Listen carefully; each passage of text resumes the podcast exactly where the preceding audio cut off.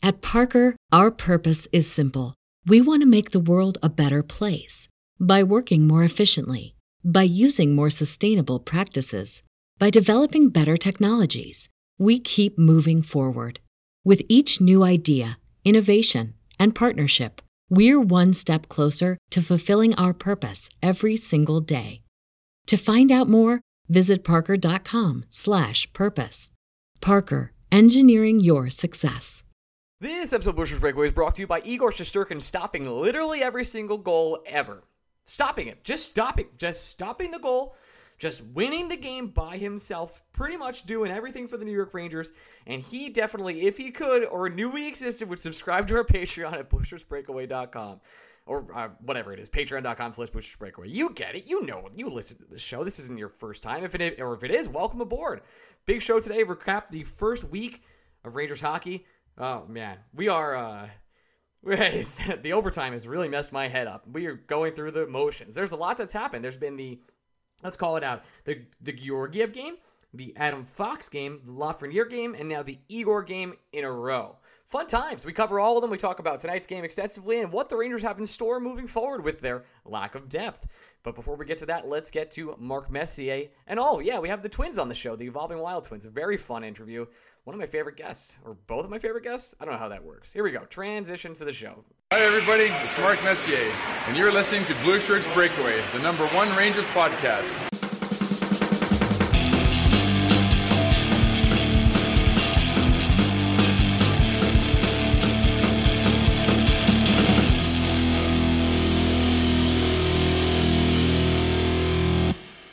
Busher Breaker fans, welcome to the Week of the Blueshirt Breakaway. I am your host, Ryan Mead of patreon.com slash Blueshirt Breakaway. You can support us, all that other stuff. You could be the backbone of our team like Igor Shesterkin. Gregory, say hello.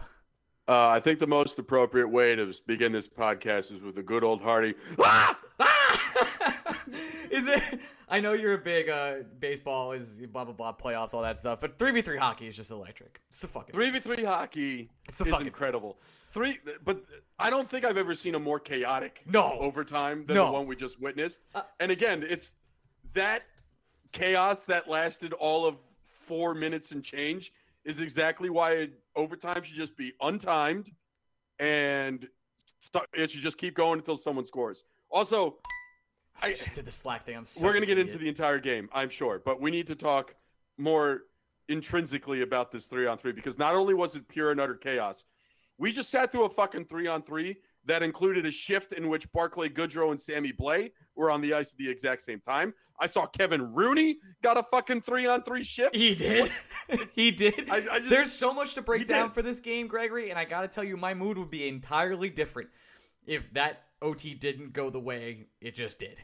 Honestly, if the yeah, game just ended buddy, you... one one at the end, like a like, like a football European football match, my tone this podcast would be increasingly negative in a way that is oh.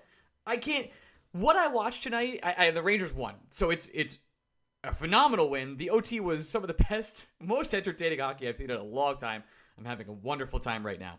But the game tonight was exhausting, torturous. Uh, the, I can't say anything nice about the way the game was played. I, I, I understand that you entertain my Mets bullshit on a nightly basis. I do. But c- congratulations, you just watched the Jacob Degrom game. That's that, that's what Igor Shesterkin did. It it we're so lucky as Ranger fans to be sitting here uh-huh. to not only have Henrik Lundqvist join the broadcast on surprise, and we haven't spoken to anyone that's not a BSBOT listener on Patreon since last week, so we do have some things to cover between not fighting the Washington Capitals, uh, going to overtime versus the Dallas Stars, and being a little let down.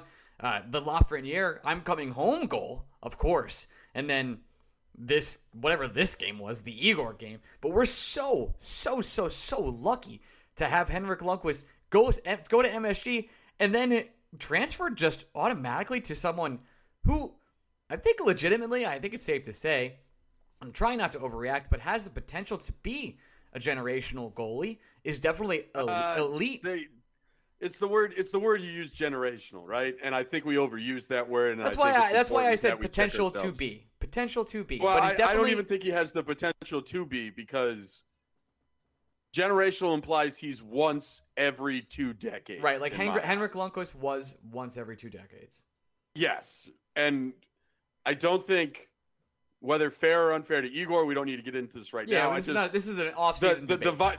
your sentiment is correct. The New York Rangers are going from one of the best goalies into the league to a player Right. who has the potential to be one of, if not the best goalie in the league. I think uh, a lot of I would have I I usually look at this stuff, but it sure would have been interesting to see what Shesterkin's Vezina odds would have been before the season started. I know he definitely wasn't in the top five. He probably was somewhere around that 25 to 1, 30 to 1 mark, and that money would have been super fucking juicy. And I'm here to say that four games into the season, if those were the odds back then, those definitely aren't the odds now, and your odds now are going to stink. It, the the long the, the short of it is, we are beyond blessed to be able to go from Hank to Igor. But Ryan, as you know, Greg Kaplan, huge fucking pessimist. I do real, know real fucking Yeah. wet, real Yeah. red Not new here. real real big black rain cloud on a nice beautiful day. Uh, I have plenty of bad things to say. Don't worry, we'll I gotta there. tell you, I gotta tell you, I have a I it, I can appreciate Igor's greatness while also understanding that Igor's greatness at least increases by one percent every time he has a game like this.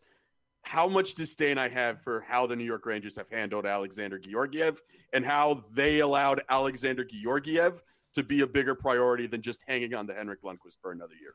Oh, I, I think that is something I haven't thought about in a long time. But Oh, but- I think about it. I thought about it throughout the entire second intermission and the entirety of the third period tonight. it it is when you put it that way, it, it's almost like disgraceful.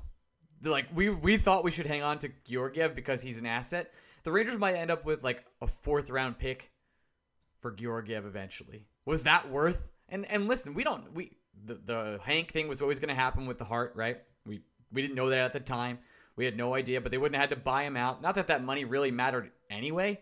It's not a big deal, but it's the whole act of buying out Henrik Lundqvist. And then you still have Georgiev here, who's like, whatever. I'm not going to talk about him tonight because, we, well, we could do it right now. I mean, opening night game versus Washington. Uh, Georgiev, hashtag not good. Uh, we could do a quick, let's just do a quick breakdown of the last three games. It's super easy. Yeah. Now, I, you, you say Georgiev not good. I, we should make note that the entire Ranger team was not good. Uh, the but- second period tonight was very much like the second period versus Washington, where it was unnotable, lethargic. But what uh, second period tonight was very much like the second period against Washington, the first period against Dallas, and one of the periods against Montreal.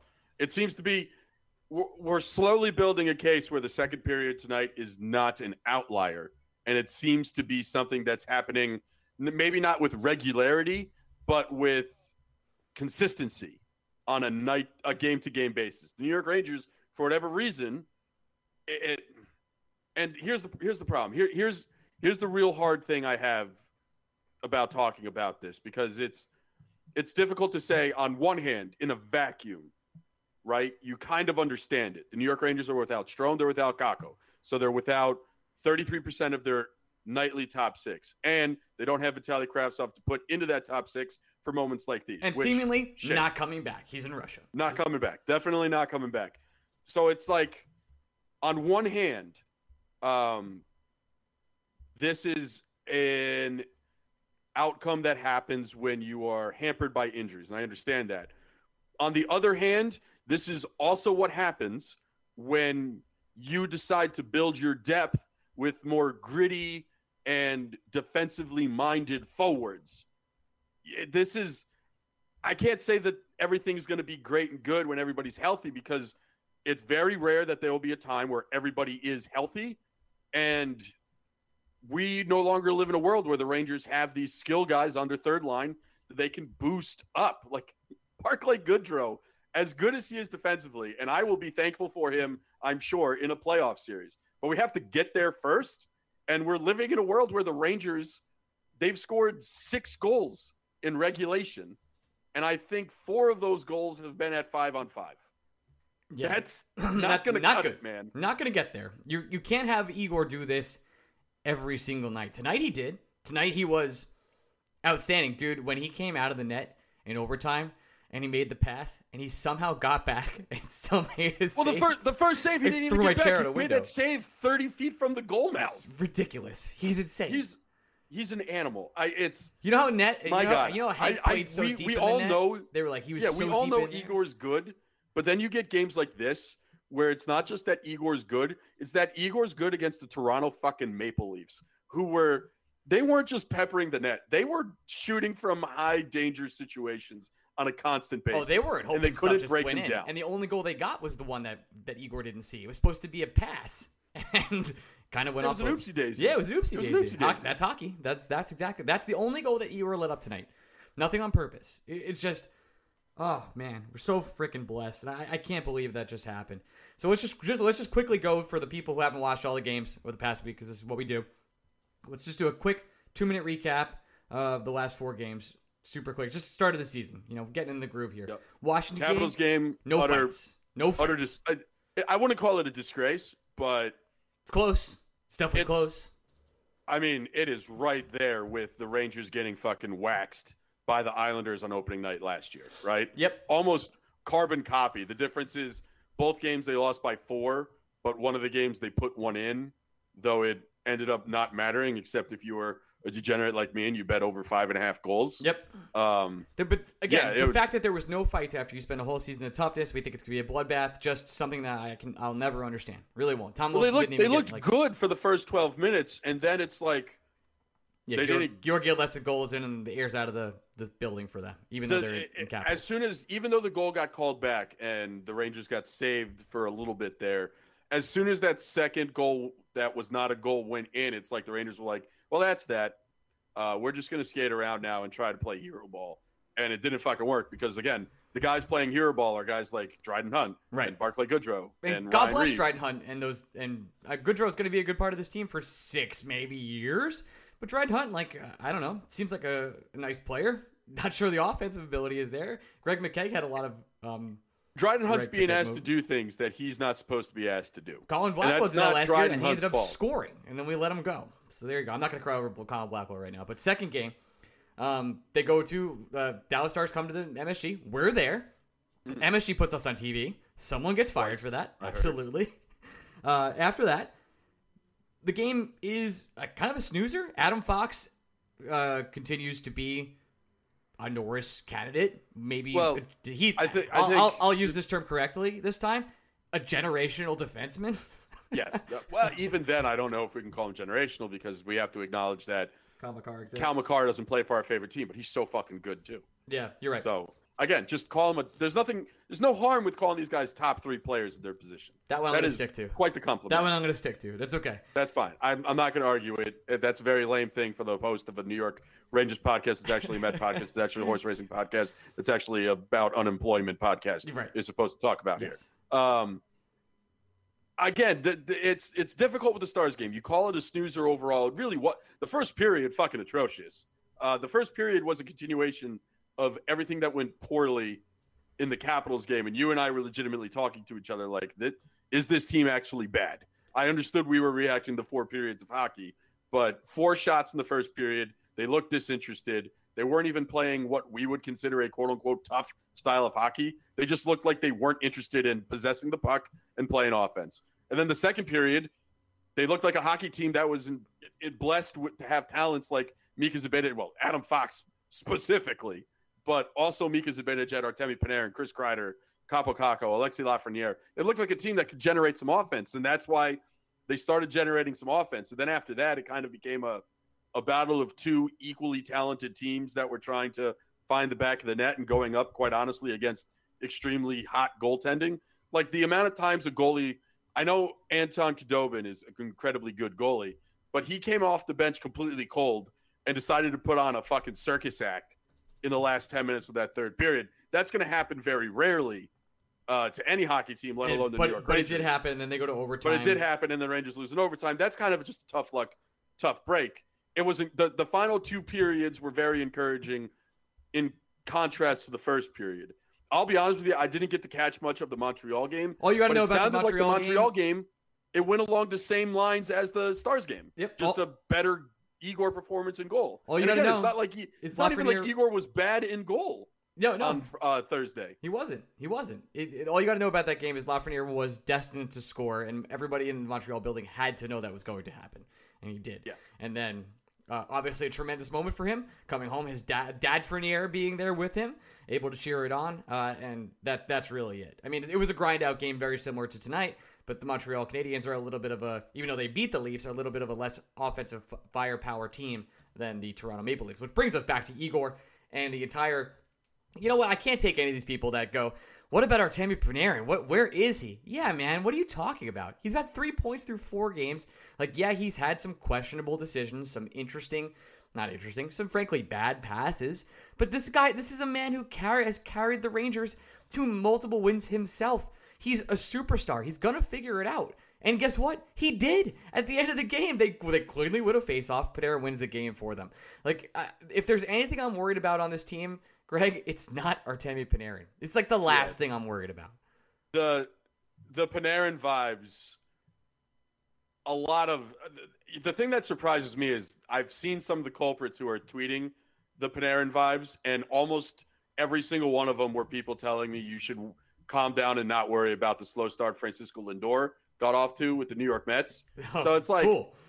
uh, but it's just like Lindor hadn't even been here. Like Panarin, we have a track record. The dude's not only going to figure it out, when he figures it out, good fucking luck. Again, like you said, he has three points in four games and the game winner tonight. And all of us would say that Artemi Panarin is not playing up to his abilities at this point in time. So he's doing this when he's at his lowest. He's still finding ways to contribute when he's struggling. That is a blessing. And again, I, I, I some of this, I think what we've learned with Artemi Panarin is that this dude more than maybe anybody else on the New York Rangers, is a fucking creature of habit.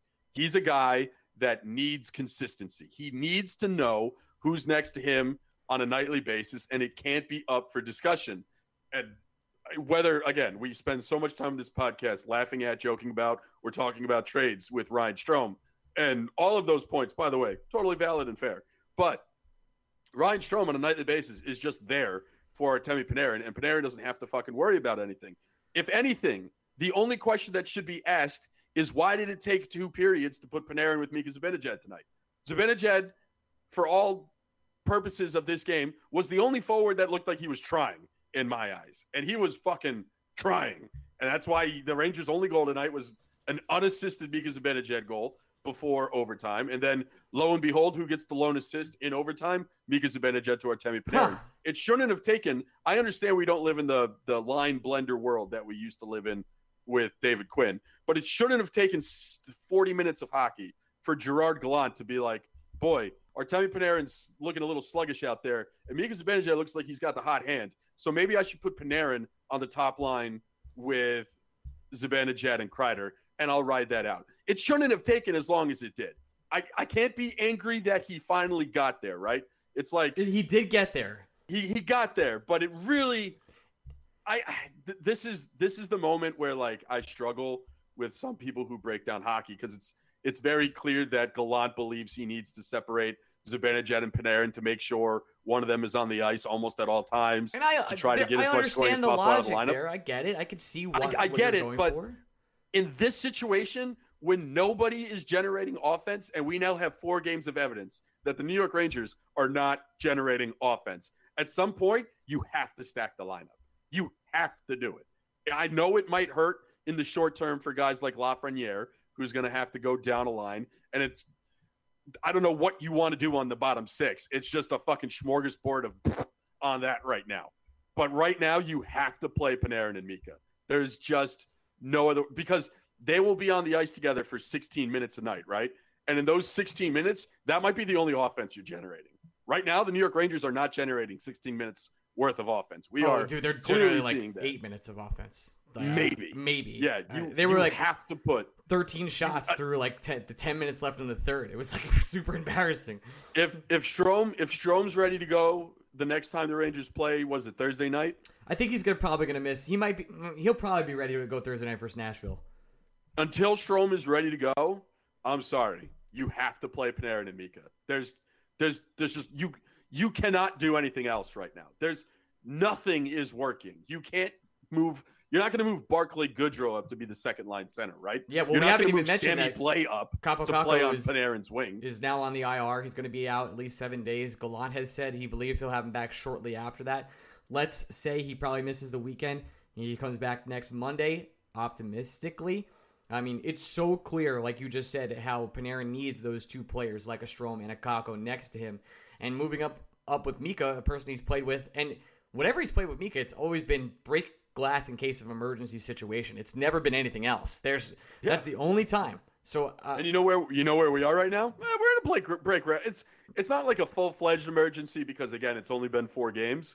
But I just I don't know how you can look at what this team is doing at five on five and think things are working. I'm totally and when fine things with, aren't working, you got to change it. I'm totally fine with moving Lafreniere down to play with Chytil and Goodrow. Goodrow is defensively responsible and can allow for their mistakes uh, if there is defensive mistakes between the two. Lafreniere looks like he's got a little better defensively this year, but it's, there's still a lot to show, short, small sample size, and all that. And you know, I don't know if he Chytil seems a little bit overmatched at two C right now, but there, that could that could change very quickly. Let him get grooving. So I have no problem with that second line heading into the. Uh, into the Nashville game on Thursday. But I will say, if you are going to call up Morgan Barron, you made this point earlier, and we've made this point all season. If you're going to call him up, you need to play him. He's clearly a better skill player than Greg McKegg. I, am sorry, he just is. Sorry, Kegger. Love you, buddy. But you need to play Morgan Barron. And if, if Morgan Barron shows some shine on the fourth line, well, then he can move up to the third and then maybe play a wing position at that point in time. It, you need any offense you can find. You're not getting you're not getting Kravtsov. You don't have Kakko. There's no other random wings named Buchnevich walking through that door, Greg. You have nothing. You need to work with the offense you have, and that if if what you have is Morgan Barron, that's better than some options you're playing right now. I will I will say this. I'll give I'll give Gallant the benefit of the doubt because I did not realize, and I'm sure you did not realize, that Morgan Barron has played three straight nights going into tonight. Tonight would have been night four of four. I do not follow the AHL roster right. and schedule that way, so I will give neither. Neither do I. Take that, back mean that's also first of all fucking bonkers that that's how the AHL schedules their games, and we should probably work on that.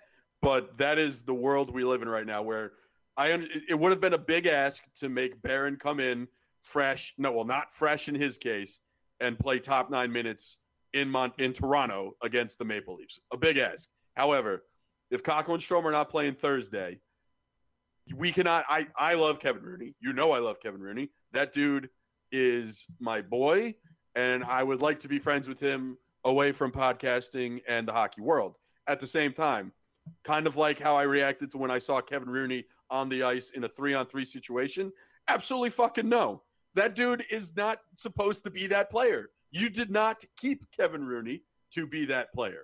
That is this is the situation Morgan Barron is supposed to get that runway and an opportunity to run away with it. And I, this opportunity might not be long, long last. It might be just a couple games this time. But if Morgan Barron is here, not only does he need to be playing, he needs to be playing in a role in which he can showcase his abilities. And that is not on the fourth line with Ryan Reaves and Dryden Hunt. It has to be on a line with players that can help him create. The Rangers we just talked about this. They are struggling to produce offensive opportunities. We cannot live in a world where the New York Rangers are rolling out half their lineup that is meant to just be big bodies, get bruises, and limit and suppress offense in their own defensive end. They have to find players to create opportunities on both ends of the ice, which makes the Kravtsov situation that more fucking frustrating. It does. And again, I, we, we don't we don't need to relitigate it you and I did uh, an emergency episode on the main feed, and I did essentially a bonus hour and a half podcast with our Discord members about the entire situation. Correct. Do, but I will the, update the people out there that he is back in Russia. That that has been he ain't, he ain't coming back. That guys. has been confirmed. It's, it's that Drury's opened the door and they're trying to get him back, but it seems like, according to Vince Mercogliano, re- recurring guest on this podcast, uh, it seems the relationship is extremely frayed. Having one source say there's almost no way to repair this. So there you go. Right. And again, I, I'm not here to blame player. I'm not here to blame the organization. Not at least I'm not here to blame one without blaming the other. There are faults on both sides of this debate. At the same time, the reason I still remain most angry at the organization is because you had to know that this was a potential outcome. If you didn't know this was a potential outcome, you don't have a good grasp of your players' personalities and of the players that make up your roster. And if that's the case, the New York Rangers did a hell of a job at not creating a deeper safety net. Remember on this podcast when we were at the end of training camp and we were talking about how for the first time that you and I can remember, the New York Rangers are in a position where if injuries happen, it seems like they have this nice pool of depth players to call up from I remember this in the feeling. minor leagues. I feel like that was Yeah. three weeks ago. I was like, It- oh it- my god, we wasn't have that we have so much depth. There's no there's, no problem. Now it's just the defensive depth, and even then is kind of thin. Yeah, but that depth was super reliant on Vitaly Kravtsov because it just it moved everybody else down a peg. It meant it meant that if we were in this situation, it would be Gauthier coming in along with Kravtsov, which creates possibilities for your lineup. It wouldn't be Gauthier already in the lineup and you having to be like, "Fuck, is it McKegg tonight or is it Barron?" Like it's it- it's so it, it, the Rangers in my mind, it's like they shouldn't have been one player away from being super shallow, but at the same time, that one player was so important to the pecking order that fell below him that it really just unsettled everything underneath there. And that's what makes it so fucking frustrating. If that possibility happens, the Rangers need to realize that possibility happens, and they needed to get another player. They needed to be one more player rich. We needed a, a, a situation at the end of camp where instead of talking about, again, it's fucking October 18th, and Libor Hajek is still a New York Ranger, and he's no more closer to ever seeing the ice with this team because why the fuck would he? He's not good. But the fact that they allowed this fucking clown to be the reason why they lost Vitaly Kravtsov, Ryan, it, it's boy. One of the main reasons. That's fucking but there's been mismanagement there's been reporting saying it's not, but I got to tell you, I can't. It's going to be extremely hard It- to convince me it's not him. It is. It's this simple. If the range, if the Rangers, all they had to do was put Hajek on waivers. That's it. That's the difference. That's th- this is what it's always, this is what it's been, bro. We, we, this is the theme of this podcast. You bought out Henrik Lundqvist to protect an asset you're going to get nothing for pretty much in Georgiev. You you lost a first round pick to protect Hajek. What are what do we value? Anyway, we have a great win tonight. Great win tonight. I don't. It's it's so much funny because we are coming off as being negative little. I know, a little bitches. Yeah. but it's it's just it was a great Igor win, and it's a great Panarin moment, and the five on five overtime is that is like Three v three. fucking Yes. alcohol just in hockey form. It's amazing. Uh, it's like At the you get, same you get high on it immediately, dude. My my mood was so negative heading into overtime. I was like, this game is Yeah, terrible. and it should have This been. Like, game it- was it- awful. I, I hate that I have to podcast after this. 3v3 overtime starts. I'm out of my chair. I'm throwing shit. Yep. Like right away. I was like, oh my God. Oh yeah, I, I. I, I, I don't know what happened. I was shirtless. yeah, what happened? And I like Aaron. Aaron was in the kitchen trying to make dinner, and he watched it happen. He went down to he went down to stir his pasta. He looked up, and all of a sudden, I was shirtless and just like smacking my chest, like fucking like an, an animal. Uh, But like, here's the thing: it's it's night like these where it's it. I I understand that some people are going to groan and bitch and moan and Right, right. get in my mentions and tell me never to talk about the Mets again. It's which just which is whatever. Want to talk about the Mets every, more? every single week. Whatever. But it, it, this is this is legitimately like I can both be happy the New York Mets had Jacob DeGrom on the mound and won one nothing while he struck out 13 guys, while also being really fucking annoyed that they had that little margin of error And- in a game in which someone played that fucking well. One thing I wanna that's how I feel about Igor Shesterkin tonight. One thing I want to mention about us as a show and just coverage of sports in general is it, it's okay to feel two ways at once. Duality. Oh, absolutely. Duality is something that is does not really exist in nuanced conversations when you're having these sort of breakdowns of sports and all these things. And people either call you you're being too positive or not harsh enough on the team or hey you're being too negative and you really got to look at the bright side. We won. There is duality when you cover tonight. Like tonight is a great duality game where Igor provides me this elation and I could be like wow we we are so lucky and Adam Fox and there's so many good things to look at through the first four games. The Rangers have won two games that they probably didn't deserve well, at least tonight. And so they're listen, they're in a positive way. They're trending in the right direction, but there are a lot of scary potential outcomes for the next couple weeks, including this is a team that wants to make the playoffs in a tough, tough metro of which we will discuss with Evolving Wild. The Twins come on in a couple minutes, and you'll, you'll be like, oh, the metro is tough. Maybe they shouldn't have traded their right wing depth. And everyone can make those jokes forever. I'm sure they're going to happen all season because, as you'll hear, not really a great move.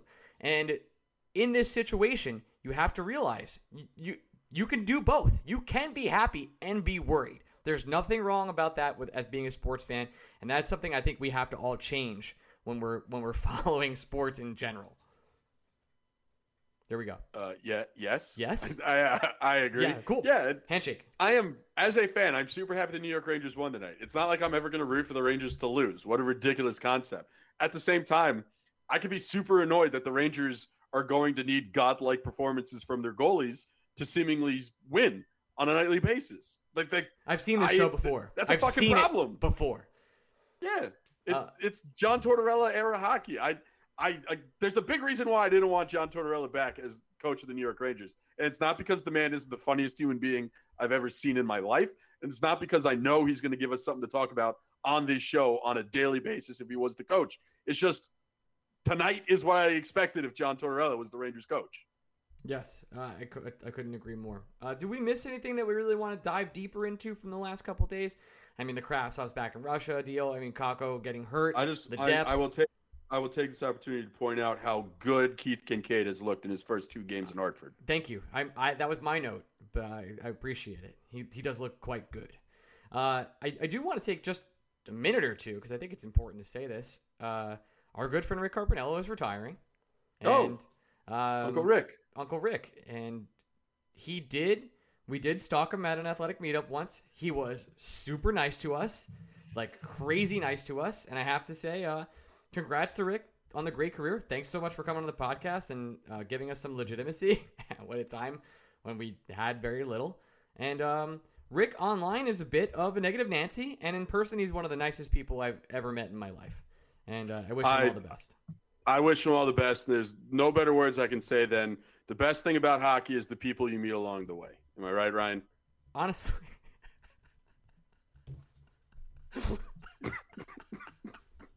you know, this, this, this is the second week in a row. we, just have these, we just have these moments that no one understands.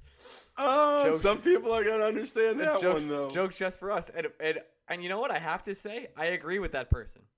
Um, I've met a lot of, of great people, especially at the meetup we had last week. I want to thank everybody that came out.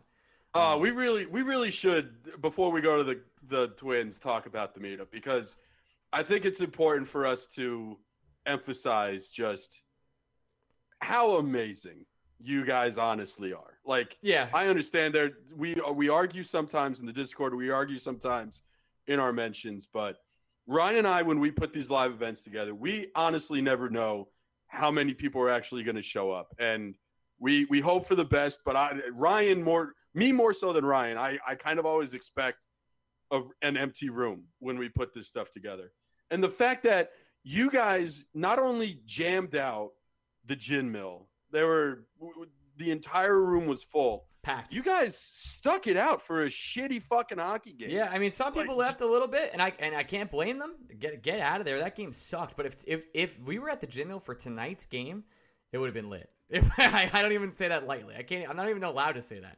But it would have been unbelievable. It would have been. Oh my god. We the the crowd went bonkers for an offsides reversal call, and I just I just wish, or rather, I They hope were they that- were losing two nothing or one nothing or two nothing at the first intermission, and someone just like got up on the bar and started a "Let's go Rangers" chant at the awesome. start of the second period. Awesome. Like there were times where it was louder in the gin mill for that game than it was at MSG for opening night. Yeah, someone did point out that since we were in the um in the chase seats, it's kind of like being in a Uh, glass yeah, I, box. I disagree though because I when the when the MSG got loud, it sounded plenty loud, and you and I were hearing everything it on was the a, ice. it was a library versus the Dallas Stars, an absolute library. Yeah, I I understand what someone was trying to point out there, but I was able to hear tape to tape passes very clearly and hear what the bench was saying. So it was just that MSG Yeah. was fucking quiet. point point proven. Uh, best to our best to Rick. Seriously, thanks for coming on the podcast. We're gonna go to the Twins. We'll be back later this week with a BSB OT. Uh, if something crazy happens, it'll be on Wednesday. If if not, it'll be on Friday morning. It'll come out uh, after the game versus Nashville. Uh, as always, feel free to tweet at us. We'll go to the Twins now. Here we go. Transition. Hey, we're back with some of our favorite guests. We got both of them this time. Exclusive interview with Josh and Luke of Evolving Wild. Noted Adam Fox haters. How are you, gentlemen? wow, what talk an ab- intro. Yeah, talk about the introduction. We are great. First of all, thank you for having us on the podcast. Second of all, we don't hate Adam Fox. Uh, No. Yeah, go on. You know, I, I- how many quote tweets did you get from Ranger fans the day you released your Norris predictions and you didn't have Adam Fox in the top five?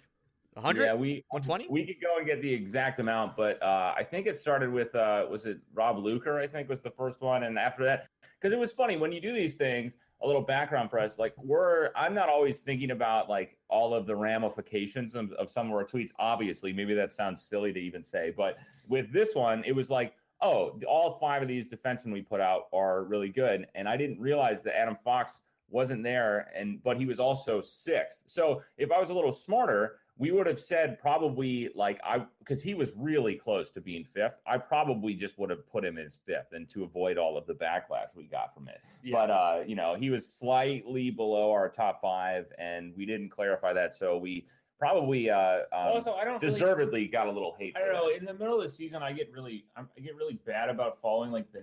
I, I don't want to say like the narratives, but like, I'm, I'm not necessarily. You know, we've gotten, I've gotten myself into trouble by like, you know, saying, okay, well, the the clear front runner in this situation is X player, and I'm like, I didn't know that. totally fair. I totally get it. Um, Yeah. For people who don't know, both of you out there, and if they're listening to this podcast, they probably do. But I want to double check.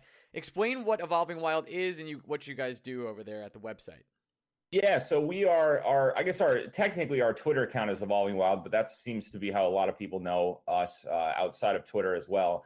Um, which we started it as a I don't know back in 2016 as a uh, kind of a wild stats account. We were just like kind of Minnesota Wild. of Minnesota Wild, yeah. Oh, obviously, Yeah, you know. yeah, So just to um, clarify. but and then uh, a couple years ago, we uh, in 2018 we made a after after we did a bunch of that stuff, we kind of started our we got a bunch of metrics ourselves, and we're making our own models, and to make it easier to share with people, um, we made a site evolving-hockey.com.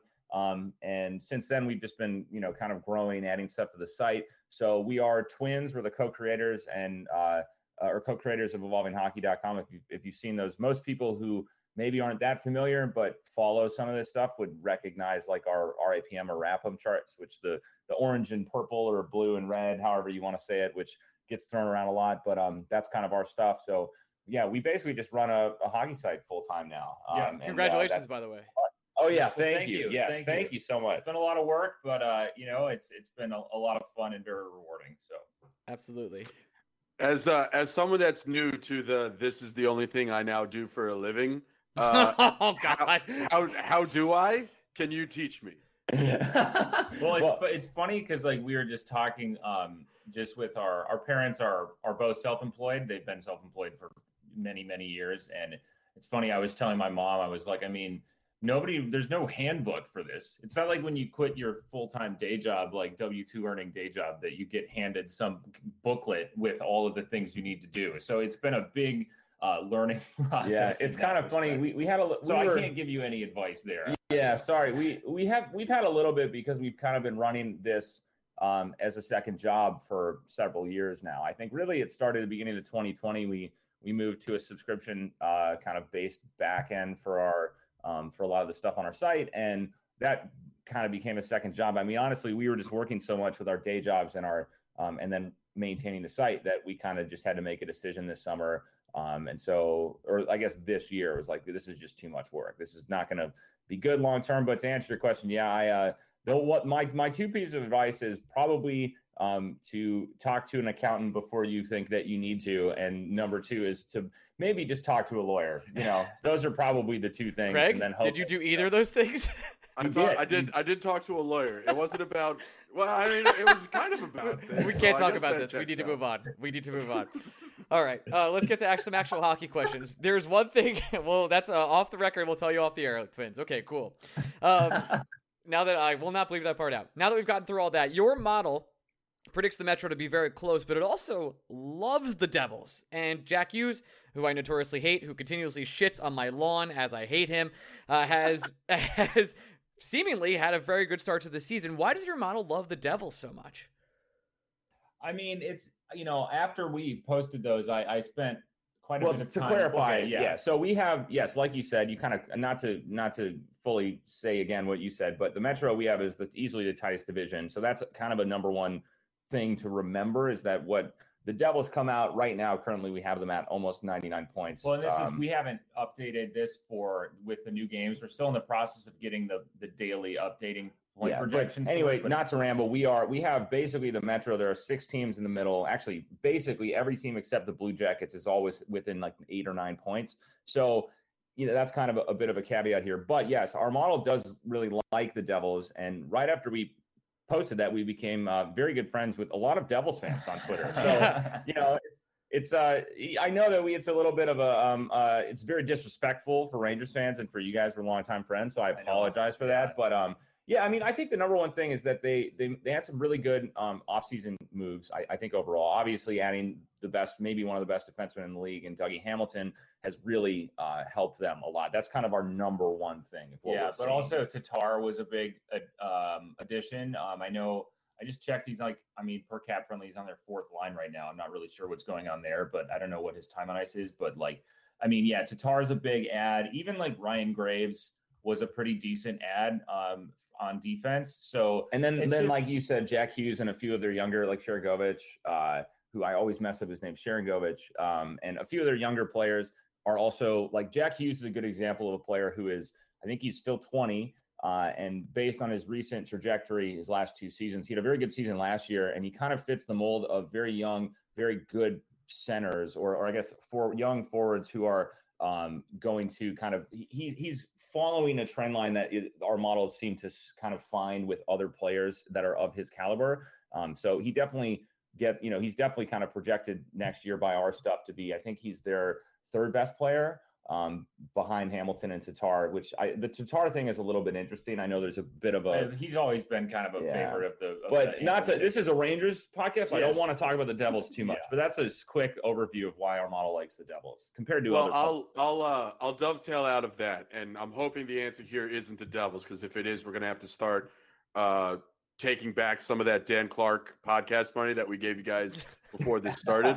um, who was in your early season predictions? What was the team where you had a different eye test opinion than what your model churned out? And again, I'm hoping the answer here isn't the Devils.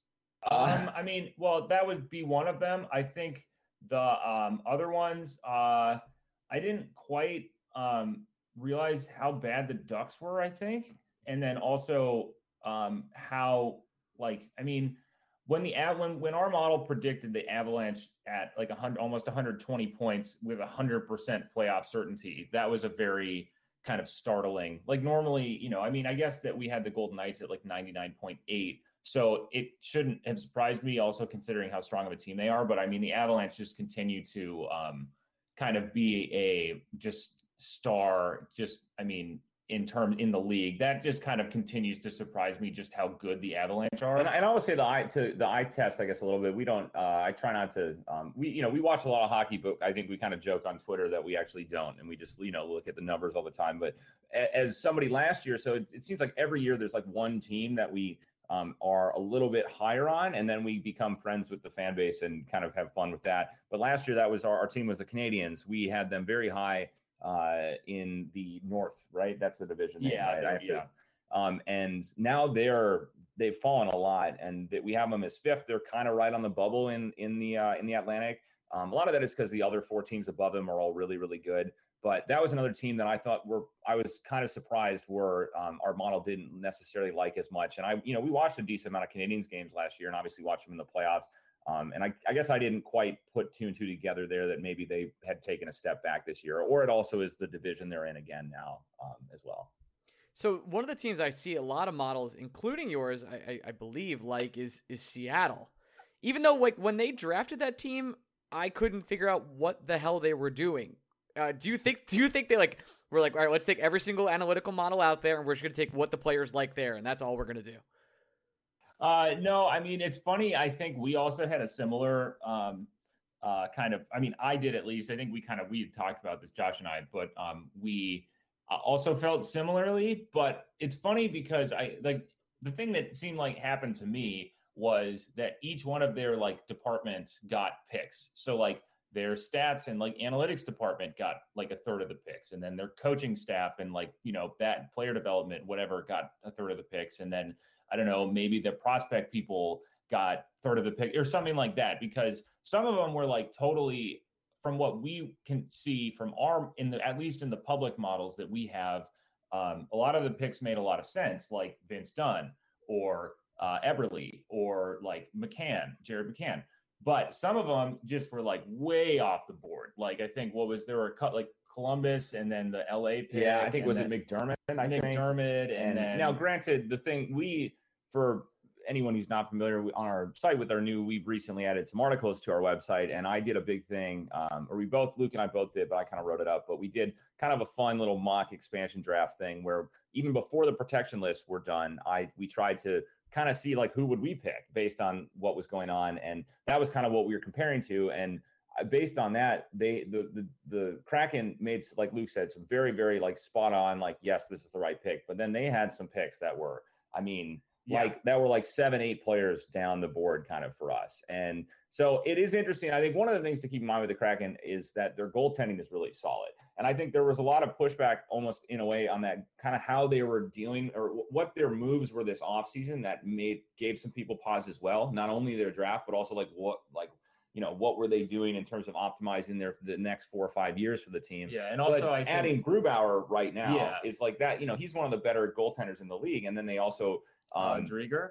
Yeah, like there's also very good. And so they they don't really have, I would say, anyone that's like obviously a star or anyone that's a clear like you know, like a Panarin, right? Or like a, you know, Kaprizov or somebody that's like that high class caliber player that is going to score a lot of goals, but they have a very solid team. And especially their defensively, they, they got, and their, their, and their defensemen also are really yeah, solid. But it, so. also just like, it's like they didn't, it was weird. I thought that there were options where they could have picked players and flipped them for like future draft picks in certain ways where like maybe there, there were a lot of very good defensemen available. And I thought that it could have been smart for them to kind of take as many good defensemen as they could, and then maybe they can't roster all of them, so they trade some of them to other teams. Um, but I mean, I don't know. It didn't really seem like they did anything like that. Yeah. They didn't. They didn't try to flip any of the players they took. They really, they just kind of took their team, and that was what they were going to do. Any point in time, we talked earlier about how you guys d- decided to declare war on the Ranger fan base by not including Adam Fox. Did you guys take into consideration how much love and admiration you would have gotten from the Rangers if you just put Libor Hajek on Seattle in all of your pieces? oh, well, it's boy. funny. I'm trying to remember. I was just thinking about it because I remember I was talking to a few Rangers people where I don't know if I, I, it was a whole that whole time it was it was it was very difficult for me to put together an expansion list before the protection list were together. I don't really know why I tried to do it because then two weeks later they came out. It was fun and we got a lot of uh, you know engagement with that, but um, the Rangers are kind of an interesting team in terms of who their you know protected list protected player would be. And remind me who they who they who did the um the Kraken take for Colin the, uh, Blackwell. Yes, yeah, and there were a few other players. I I honestly there were there. It, what was funny is I, I kind of wrote this in the article too, and this is a slightly off topic, but I did think that there were several teams. I don't think the Rangers were one of them, but they might have been close. That it just didn't really make any sense for the Kraken to take any of the players. I think it was like, like Vancouver. Vancouver was a team that I was like, I mean, I think Seattle they should maybe add a clause in the future that a team can that you know an expansion team can opt to not draft a player and, and get maybe get a pick or something. I mean, yeah, that, there's a lot of problems there, but it was kind of funny how that worked out. Like yeah, every, maybe you know, uh, but yeah, hijack is. I mean, how do you say his name? I don't. I'm no, we just call him the kayak. That's it. We call him the kayak, but I kind of like hijack. I don't want to discourage you from using that as his name. Hayak the kayak. He, he just paddles our, his way into our hearts every single week. That's that's all we do here. That's a good. I that's a heard, good. That's like, a good bit. We haven't had Rangers fans in our mentions in a while about about Libor, right? I mean, yeah. I don't know. I know Hajek. Hajek. Yeah, but he's really bad. yeah, well, he's the reason that you know we frayed our relationship with Vitaly Kravtsov this week. So no big deal. It's like totally fine.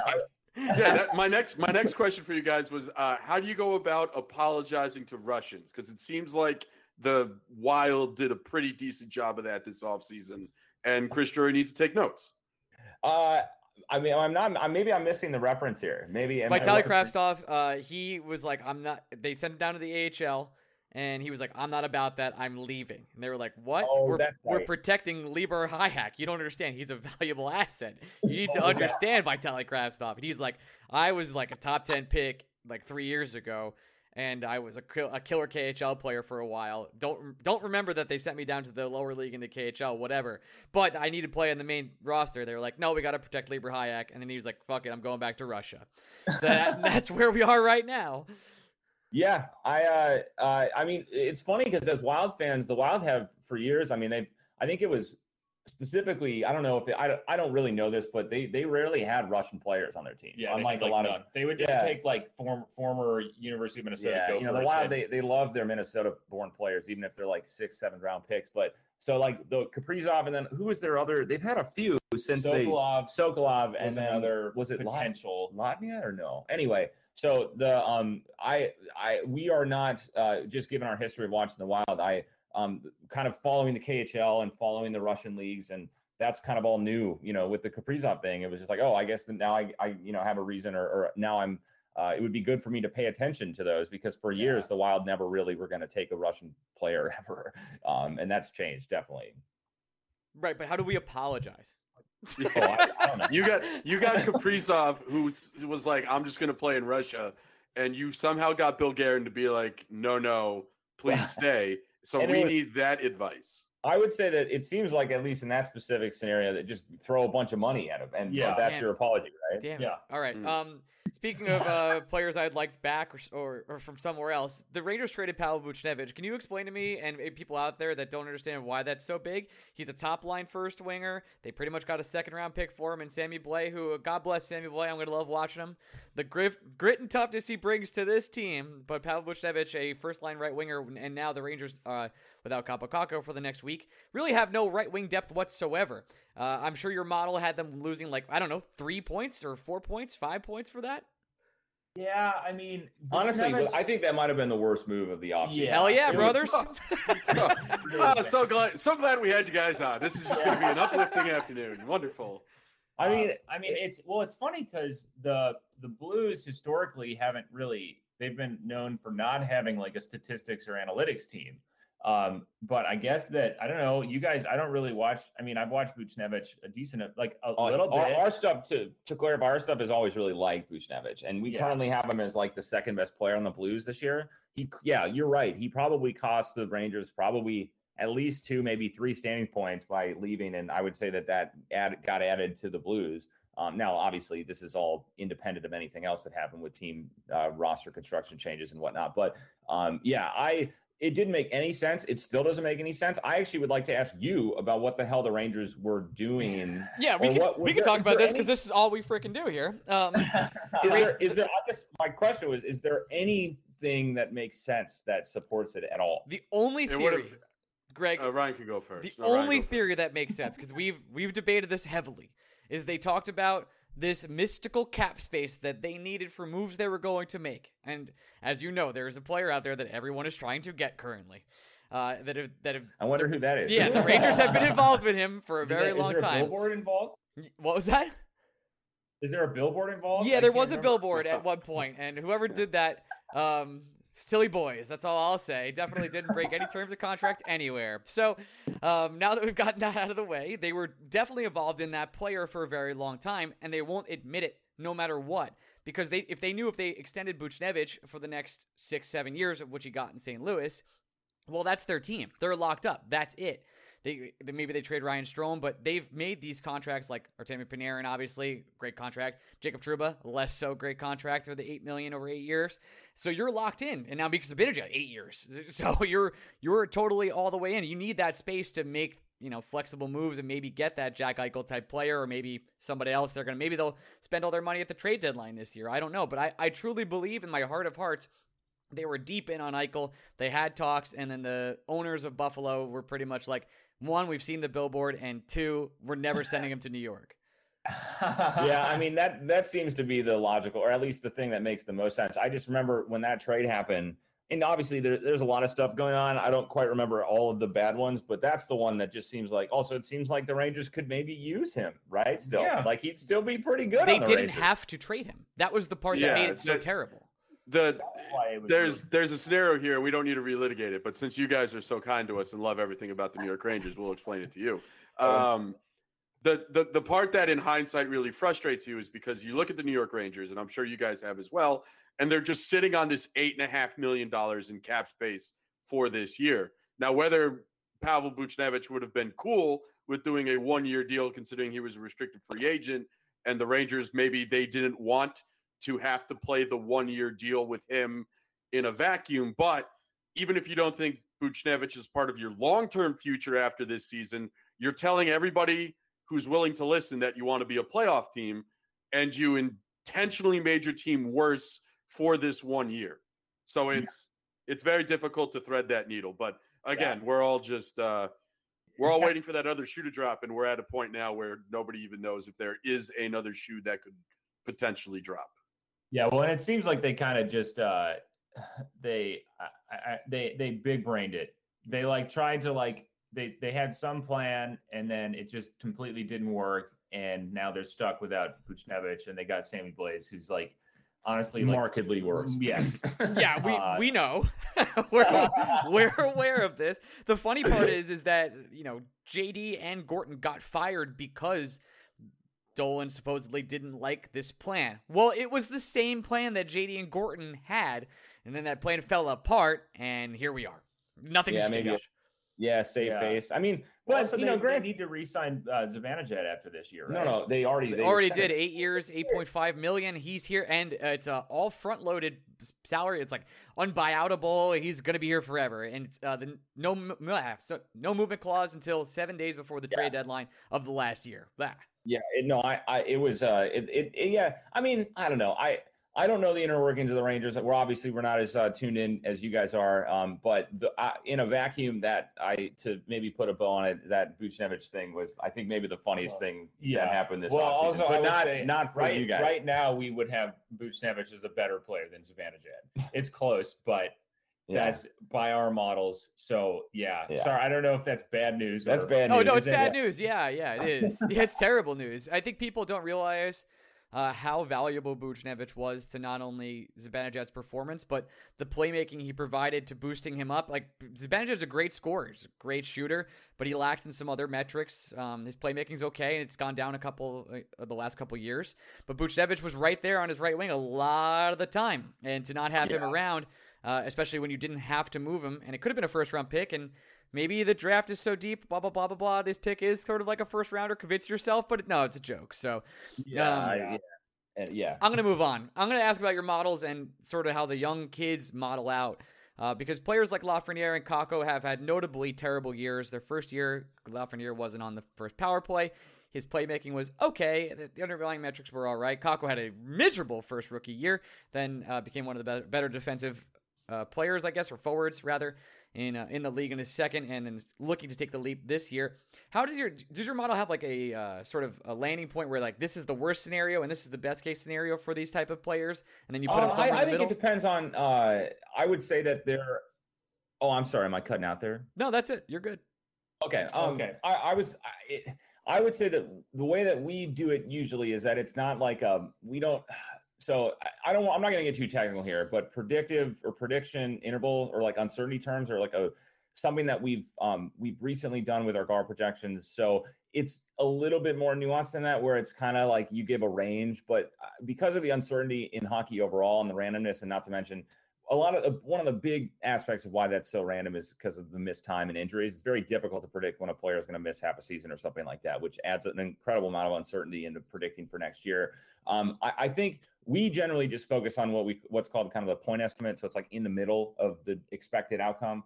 Um, so there's always kind of an upper and lower bound, and how how big that is kind of depends on generally what kind of history they have. I would say with Kakko, um, it, we, there's definitely some uncertainty around him. I, yeah, he has, because he of his. so I won't get into this too much, but two was it two seasons ago was Kakko's first year? Miserable, right? like worst rookie season of all time. Yeah, we know. It's one of the yeah one of the funniest uh, RAPM charts on our site is looking at that. And then last year, out of nowhere, comes in as like kind of like Selke type player. Now I don't know if that actually translated to what he looked like on the ice, it did. but yeah. And so that kind of like with a simple projection model, you would say, okay, two years ago, really bad. Last year, really good. So somewhere in between, right? But that's a pretty wide range. And so what we kind of try to use is um, we, we we build it out so that we include previous uh, players. Like I was talking about this with Jack Hughes, but um, we we take age, we take position, we take kind of also contract status and, draft position. draft position, these things, and we try to let an algorithm find comparable players that then can give an indication of where we think that player might be this year. Now, offhand, it's it's it's a lot it's a lot more technical than and also kind of hard to find actual comparables of what the But- model is finding. Anyway, for Kakko, for instance, for our, from our GAR projections, which we released, um, I think he projects to be uh, like the sixth best forward um, on the on the Rangers. Now, this is uh, older. We haven't updated this with the new current lineups yet. So, but he also has like one of the highest uncertainty term. Well, not, but among like the the major players on the on the on the Rangers, very uncertain player. He's got a much lower lower bound and a and a much and a higher upper bound. Yeah, our- Lafreniere, for instance, is a much less uncertain, so much more certain. Yeah, much but a lot of that is also because he only has it. It's uh, we're rambling here. I think we should just stop talking. But Kakko is an uncertain player, and I feel like last year is maybe more like what he will be like or should be like because of his. I think that what the scouts were saying. Now, obviously, that's not always the case, but you sometimes lean on that when you maybe have not as much data like we Yeah. do with him. Got it. Uh, You guys, I, I, if people know about you, they know about how you are the two people that probably love Valeri Nichushkin more than his own parents. Um, is there a player this year you guys are maybe not that bullish on, but comparing to, and this doesn't have to be Ranger related, just comparing to other models, is there a guy that is like a plant your flag guy this season that people should be more aware about? Yeah, so the one the one this year that was our our I think the guy that early projections were uh Ma- Mangiapane in Calgary is our is our guy this year. Now we'll see what happens, but he we we really our um projections for him next year uh were really good defensively. Now for any of the people who don't know us that well, we're big Wild fans and we really lean in. We actually we kind of joke about this on Twitter, but we actually like this is what we like watching is defensive hockey. I love watching defense. Uh it's not the most um uh, you know, not the most entertaining or fun thing to say, but I also think it's kind of just grown up Wild fan. That's what I got used to and what I enjoyed. So my favorite player all time, Mikko Koivu. Um, anyway, I'm I'm I'm I'm uh, digressing, But I, I will um, I will add so Mangiapane for Josh. I will say for me is Vince Dunn, yeah, which uh, I think he was underutilized potentially in St. Louis, and it's going to be really interesting to see what happens with him in Seattle. Um, I'm kind of looking forward because he's just been like kind of our models have loved Vince Dunn for several years now, and it seems like the Blues just have used him in a third third pairing role, which maybe that's why he performs so well. So it'll be interesting to see if they move him up into a, a higher leverage situation. Um, you know, maybe he maybe he he just kind of keeps doing well, and that's I'm hoping for that because we've always liked Yeah. Vince Dunn. but those are kind of our two uh, plant the flag players this year, and we'll see what happens in season. Well, all right. I have to ask. So Igor is uh, Igor Shesterkin is the goalie for the Rangers right now. Uh, what did your model say about the, the kind of the goalie tandem if you have stats on that? Because Igor seems like he could take the step to be like a top two, top three goalie this year, while Georgiev looks like he might not be in the NHL in about three years at this time. Even though being an asset, he's a big asset, huge asset. I mean, everybody should want him. Yeah, um, I, I think the, so. First of all, we're not. We kind of also joke about this a little bit, but goalies are very difficult to evaluate. I think, especially when um, you know they they don't have. And that's that's eye test too, by the way. That's not just analytics. That's period. yeah, yes, and and I would Yeah. say even even with more, you know, a lot of things that get brought up is that we don't have enough data, and I would say that's probably correct. Like we don't have proper goalie positioning, we don't maybe have glove angle, you know, I, I don't know, glove position, and all these things, right? Um, but I almost don't even really want to say anything about goalies. that you, that's a totally fine answer. You don't have to say anything. I was really just trying to get you to say something mean about Georgiev. I work for Keith Kinkaid, so I'm trying to get him called up. All right, now now that we got that figured out, um, I was going to say we do have Shesterkin rated higher than Georgiev, and it's a decent be. amount higher. yeah, he's a really good goalie in our projections. Yeah. he would be that top ten percentile, like ninety first percentile. Very strong goalie for the Yeah. Rangers. So awesome. Um, is there is there a surprise defensively? K'Andre Miller as a rookie had uh, what would be considered like he played a lot of ice time. I think he averaged like 20 minutes, but he's been on and off exposed here and there towards the end of the last season. One of the first games of the of the first few games of the season this year. eh, what is the weakness of the Rangers defense if you can really find one, or I'm sure you can. What what is it?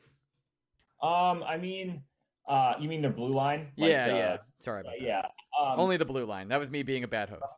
Let me just take a no, little. No. I mean, honestly, like they have a pretty solid defensive core. I think. I mean, you know, I think is I don't even know a lot of these players. I'm just like, okay, who is this person? Nils Lundkvist and Patrick Nemeth. So the Nemethist. So the, the weakness is going to be definitely those two. Um, yes. And but again, our models love Adam Fox, uh, and even even K'Andre K'Andre Miller uh, is tracks out really well. Yeah, really he's, he's rated too. like the second best in our current like roster for the Rangers. Um, but yeah, I would say, I mean, I don't know. That's kind of a boring answer though, because like every every team's bottom pair is kind of like that's not where but the they're best, not terrible. Know. No, I mean I actually think that the Rangers. Uh, honestly, I will say the the Rangers' bigger issue is their bottom six forwards, not their defensemen. Maybe that's the answer we'll yeah. give. it's like also oh, like Ryan, like I don't know, uh, McKegg. You know, know, like was that in response to the, the Capitals shenanigans last year? Or oh, you what? know it. Yeah, uh, but we didn't fight one time. Why? Why do we do this? yeah, so we, stupid. We, we're like, hey, we're gonna yeah. get grit and tough, and then we're gonna we're gonna be able to beat you with our fists and on the ice. And then the game starts. Tom Wilson doesn't even get like heavy checked like one time. No fights. Ryan Reaves comes in. Nothing. Nothing. Yeah. Sorry, just, I'm infuriated. I, the the follow up question here is: uh, you guys said that the Rangers' weakness this season is probably going to be the bottom six. Well, what's your response when I tell you that that bottom six is intentional and by design?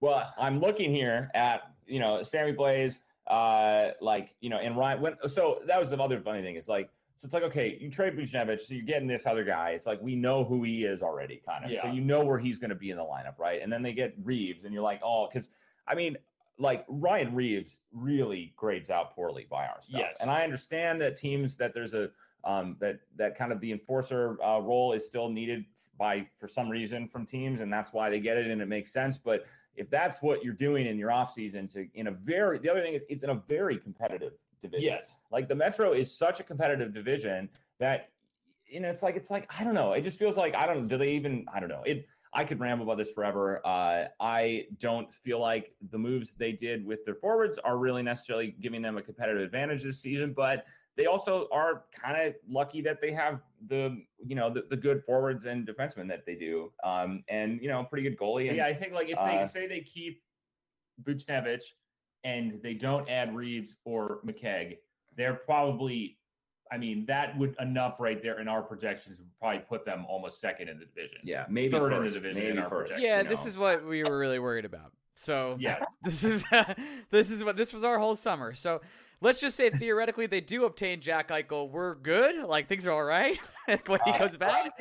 If they uh, drop uh, McKegger Reaves yeah. and add Eichel, uh, or I mean, yeah, Gauthier oh, I not, would think that adding a player like Eichel to this team would probably add uh, would, in, would although probably add about his Eichel's a really interesting player because that doesn't like it's just a really unique situation where a player of his caliber um, miss basically has that type of injury and then has a significantly decreased output in performance and then projecting that is really kind of weird because it's like you don't really know like we can't build in like injury well we actually have I, tried I to build I, I yeah i tried to and i asked on twitter about like what a similar situation was where a player's like just and i was it i'm gonna mess was it lindros or there was a player who um sat out like a whole season for an injury or like kind of a holdout kind of thing. And but there aren't. My point is we don't have a lot of examples of players um, who've done this, who are at that caliber, who also then play the next year, and how we would be able to see maybe a pattern there or get any kind of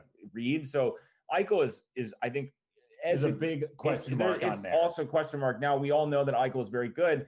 And I guess that we, it seems like all the reports are that he's skating and that it's something that he's been able to kind of work through and kind of maintain his level of play. But also, there's a lot of quite like, you know, we don't really know. Like, we don't know what kind of impact his health is going to have over the next two or three years or even this year, I think. And then you also have a lot of this kind of the impact of this offseason stuff and just the, the way that the Sabres have handled him. Like, that, you know, that's a very specific situation. So, yes, Eichel would probably bring the Rangers up to maybe one of the best teams in the Metro, if not the best team. But it's hard to kind of know yeah, that. You know, then, that's very uncertain yes, kind of yes, move. You know. Yeah. Well, let's. Well, I guess we'll keep waiting. Greg, any final questions for the Twins?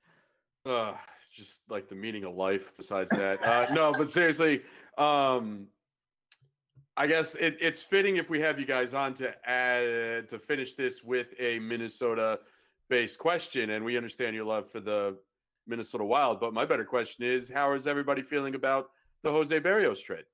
Oh man, uh, yeah, I didn't like that. I kind of like pieced on baseball after the Twins just started. Like you know, we also had obviously the whole going full time, you know, and, and took up a lot of time and whatnot. But also, like, I just it was just a pain to watch the Twins. And Barrios was one of my, I mean, like I, I just one of the things that's fun, kind of funny, almost the opposite in baseball is I I love watching young players like that get that are you know because the, the the Twins they they had Sano and Buxton uh, were like, you know, like I think it was like first or second picks like two years in a row. Yeah. And then um, you know, it was just it's and then Berrios was like the guy who was coming up in their minor, you know, in the in their farm system that was like this guy is really good and could be kind of a top, you know, top starting pitcher in the league. And it was just fun to watch him develop and kind of come up. And then when they traded him, he was like my favorite pitcher for the Twins yeah. since like I don't know, maybe like, like Santana. Santana. probably. And then he gets mm. traded, and I'm like, oh, and the Twins suck. It's like I don't know what they're going to do next year. Buxton's hurt all year. He's like my favorite player, like on the Twins. So uh, not good. I guess you're throwing it back if we're talking yeah. some uh, shit about the Rangers. yeah, yeah th- this our, this you know. this is essentially how I get back at you for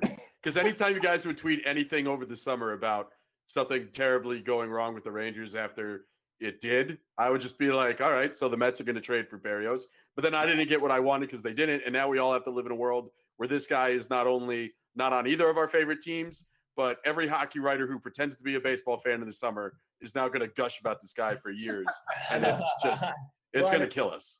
It is. It is absolutely going to kill us. And I, well, yeah, he's so much fun to watch. He is. He's a really fun pitcher to watch. And if anyone's watched him, or maybe you know, uh, people who are maybe hoping that their team traded for him, were watching him as he, you know, we watched him for. I watched him. Uh, you know, basically, I think he's been on the. He was on the Twins for the last four or five years, I think. And um, yeah, just wicked stuff. But yes, uh, not not the best thing. Now, hopefully, you know, the Twins are better I'm to just, watch. I'm just hoping you know. for Buxton to stay healthy. I know that's all I want. That's I just want, want Byron Buxton to play a full season and come yeah. fully live up. I want Buchnevich back too. So we, we can't have yeah. some things. We can't all have what we want. I was about to say, you guys are hoping for this Buxton fully healthy season, like because I have more terrible news. He will not be a twin on opening day. Uh, yeah. Oh well, you you shut your mouth. uh, gentlemen, why don't you plug your wonderful website where you can subscribe and also, uh, oh, your, well, more, your more importantly, gentlemen, tell us tell us about it, your first foray into hockey podcasting. Yeah, it's been a. Well, I should ask you. Well, maybe we'll get to this after. If you have any advice for, oh, uh, we'll you know, now podcasters. But um, yeah, what what's your? You just asked us a couple questions this whole time. What is your advice? Maybe something we are not thinking about right now for our current podcast that we should be thinking about. The number one thing, it's the first thing Greg and I agreed upon, and it may be the last thing Greg and I have ever agreed upon, which is you have to do the show every single week on the same day, no matter what. Okay. No yeah, matter and what. that's yeah, and we we didn't really do we weren't too good about it this offseason because I don't know, it's hard to talk like yeah often about stuff. It is. Like, uh, like I know you guys were we're preaching how many how many episodes have you guys done? Uh this oh, will Jesus. be the uh what is it? 308th oh. week in a row we've done this? Yeah, it's the 308th Monday episode, but there have been OTs and emergency podcasts. We've been doing two episodes a week for about 109 weeks now. Yeah, I mean, we're we're probably yeah. we're probably closer to 420 than we are nice. what our real number is. I mean, it, it, I will say that it. Uh, I so uh, Sean. Anyone? If we have uh, our social media manager and like longtime kind of you know friend, uh, um, kind of previous hockey graphs or current hockey graphs alumni. Not alumni. We're all still there. Yeah. But um, he is. Uh, we do a podcast. It's just pretty boringly called the Evolving Hockey Podcast because you know stick to the brand yeah. you know get the colors right and that's it. It's just luke me and our uh, and our social media guy and, and also hockey analyst sean ferris um, who runs it. But we just started it in i think it was august and he's been trying to get us to do one for like a year maybe longer. Yeah. and i just knew how much time it was going to be like more than you think. A lot of people i think realize like oh yeah you just sit around for you know you just talk for 45 minutes that's fine and I, I think our first three or four episodes, it took us like 45 minutes to figure out like technical issues before we actually started because it was Luke and I having to do it, um, you know, and record everything and make yep. sure Sean's recording. And I mean, you guys know this, we're preaching the choir, but uh, I think it's a little bit of um, now that we're in it, we just did our sixth episode, which yeah. is funny to say. It's like compared to 400 from you or yeah, like a lot of other people. But, um, so yeah, if anyone's interested, we just talk. Uh, but we tried we we told ourselves this off season because we had more time because we didn't have our day jobs like let's do this weekly. Yeah. And then not only was it very difficult to stick to that, but also it's like I would try, I would, we were supposed to do one, and I would be like, I don't know what we're going to talk about. Like, what is the hell is going on right now? Greg and I like, have gotten to a point where we don't pre talk about anything, and we Okay, we yeah. just go for it. We used Yeah. to. I used to have notes, like full rundown notes on everything I wanted to talk about. But we, I've found that over the past couple years, it's it's just way better if we free flow it and go through the topics of the week. That's it. And it was Yeah. funny because Yeah. we did a similar thing where our first three episodes or something, we try to like have like a little outline and then Sean would introduce it and we'd kind of like do a little banter at the beginning and then you know we'd have the whole thing planned out but a lot of times when you, you guys know this is like we would you know we'd sh- you know we'd send out the video link or whatever we're doing and then uh you know it's like oh we get on we hop on it's like oh how you doing you chat for half an hour and it turns into 45 minutes or whatever and then you're like oh shit we got to do this podcast and then you're like well we just talked about everything that's kind of interesting now we have to re-talk about it you know so we stopped don't kind talk of before doing we that. start recording. Like we'll sit in silence. We won't talk. the uh, Yeah. the two bits the two bits of advice I would give you guys is um, the thing I've learned most is it doesn't matter who your guests are, people tune in to hear you. So Yeah. understand that and own your own brand. And then two, never do a podcast where you're comparing hockey players to Pokemon. People hate that apparently. yeah, that was not a popular episode for us, but it, it- you know we really enjoyed it. I had it might be my favorite episode we've ever done, and it's the only podcast where people are like, if you ever do this shit again, I'm leaving and never coming back. Yeah, like like people threaten to unsubscribe to our Patreon for sure. That's that's really Oh, funny. that's Okay, well, funny. well, all of this advice is very good. I will. I'm I'm jotting it down as we speak. Um, but yeah, not to belabor this too much, but we. Uh, yeah, Luke and I, uh, you can find us on Twitter at Evolving Wild or our, our uh, website, uh, Twitter is at Evolving Hockey. Um, also, we run a website, like we said, evolving-hockey.com.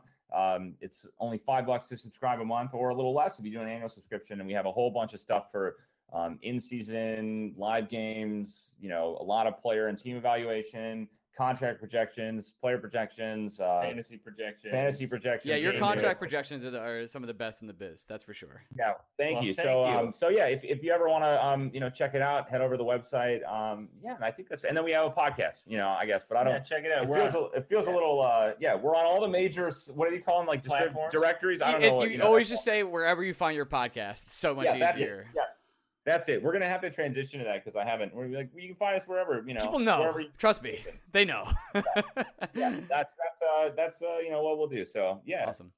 Well, gentlemen, thank you so much for joining us. We're also going to leave. Uh, I'm oh, I'm Ryan Mead. I'm here with Greg Kaplan. The twins have joined us. You can follow me at on Twitter at Orion Mead. You can follow Greg at Blue Shirts Break. We'll be back next week, and we love you guys. Bye.